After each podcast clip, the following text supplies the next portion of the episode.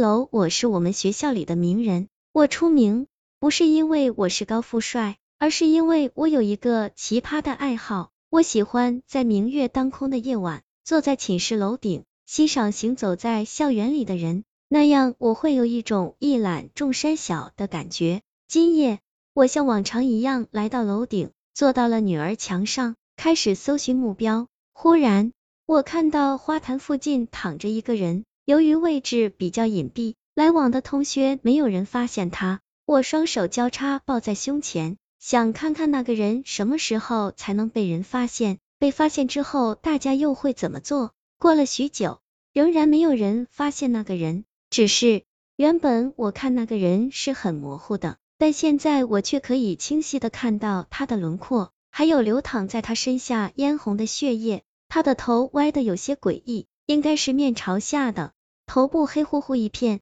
我揉了揉眼睛，确信自己看到的没错。但一个人的视力再好，也不可能在晚上看到这么远的距离吧？当我看到那个人的头上蹲着一只黑色的小猫时，我的心一下子提到了嗓子眼儿。突然，那只黑猫扭过头看向了我，对，它就是看着我。这么远的距离，那双散发着幽幽蓝光的眼睛令我遍体生寒。黑猫喵呜叫了一声，竟然从它的嘴里滚出了一颗圆圆的东西。我吓得赶紧站起来想逃走，与此同时，那只黑猫也站了起来。黑猫窜进了草丛里，我看到了那个人的五官，半张脸被黑猫啃得血肉模糊，另外半张脸虽然完好无缺，但那半张脸上的眼睛却瞪得大大的，同样死死的盯着我。我已经吓得快要魂不附体了，但我的双腿由于惊吓过度，连抬起来的力气也没有。没想到。接下来更加诡异的一幕发生了，我看到那个人的嘴角慢慢上翘，他在笑，并且嘴唇一张一合，像是在说什么。我再也不敢看下去了，想从女儿墙上跳下去，可能由于我过度紧张，我的脚下突然一滑，身子不由自主的向后倒去，我发出啊一声惨叫，身体重重的摔到了水泥地面上。不知道过了多久。我才晕晕乎乎的从我的肉体里飘出来，我都不忍心看我自己的样子，脑袋像熟透了的西瓜一般四分五裂，脑浆蹦了一地，一颗眼球被挤了出来，鲜血不断从我的身体里流出来。我焦急的大气，我坠楼了，快叫救护车啊！不远处有一对情侣在谈情说爱，但他们听不到我的声音。这个时间，同学们大都在外面潇洒。我又急又气，跑到那对情侣跟前说：“再晚就来不及了。”那对情侣还是听不到我的声音，但我的阴气让女生感觉寒冷，男生便说要回宿舍给女生拿外套。我欣喜的跟着男生，心想他要回寝室，不就能发现我了吗？令我没想到的是，那个男生看到我坠楼了，第一反应竟然不是叫救护车，而是一副惊讶的表情，看了我一会儿，然后。朝我狠狠的吐了一口唾沫，我又惊讶又生气。那个男生我并不认识，也没得罪过他，他怎么能这样对我？我不过就是平时的行为奇葩了一点，也不至于都死了还被人厌恶吧？我很想冲上去问那个男生为什么，但那个男生进了寝室楼大门，我被大门的阳气挡住了。正在我焦急不安的时候，一只冰冷的手搭上了我的肩膀，回头一看。竟是一张血肉模糊的脸，的收这张脸是那个死在花坛边的男生，他和我一样，双脚都挨不到地面，我们都是鬼魂。我往后退了几步，和他保持着距离，问他是谁，想干什么。我叫杨倩玲，是你的学弟，我生前有严重的贫血症，经常晕倒，今晚和女朋友约好一起去看电影，结果我睡过头了，怕迟到了女朋友不高兴。就抄了小道，没想到半路上又晕了，脑袋磕到了花坛上，一命呜呼。他指着自己那半张被啃得稀巴烂的脸，苦笑着说：“更悲催的是，死都死了，还被只野猫给啃成了这样。”哎，你跟我说这些干吗？我依旧警惕的看着他，问他导致我坠楼时的诡异场景是不是他故意制造的？杨倩玲大叫冤枉，还说他的魂魄当时正准备离体。但被黑猫踩中了命门，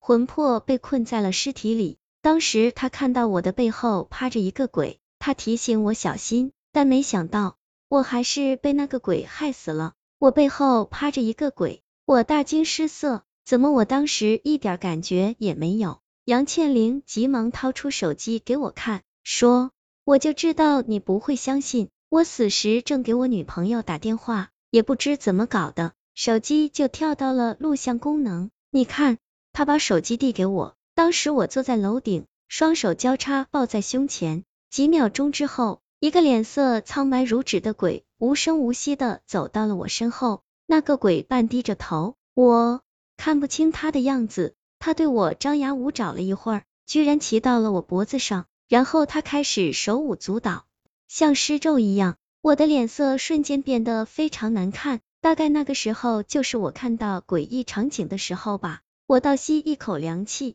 继续往下看，到一分零三秒的时候，那个鬼突然抬起头，一双眼睛红的像是要流出血来，他张开血盆大口，对我的脖子试了好几次，但最终都没有下口。紧接着，他诡异的一笑，从我脖子上跳了下来，将双手对准我的身体。与此同时，我站了起来，我终于明白了，原来我不是失足坠楼的，而是被那个鬼害死的。但是我根本不认识他，他为什么要害我？杨倩玲就像是我肚子里的蛔虫，说道：“肯定是你坠楼之后脑袋被摔碎了，记忆被的收了，所以很多事情你都不记得了。”我听得一头雾水，问他什么叫的收？鬼魂分很多种，有一种鬼魂长期寄居在人类脚下的土地里，吸食活人的精华，包括阳气、七情六欲、瞌睡、记忆等和活人相关的东西。人活得越久，那些东西就越少。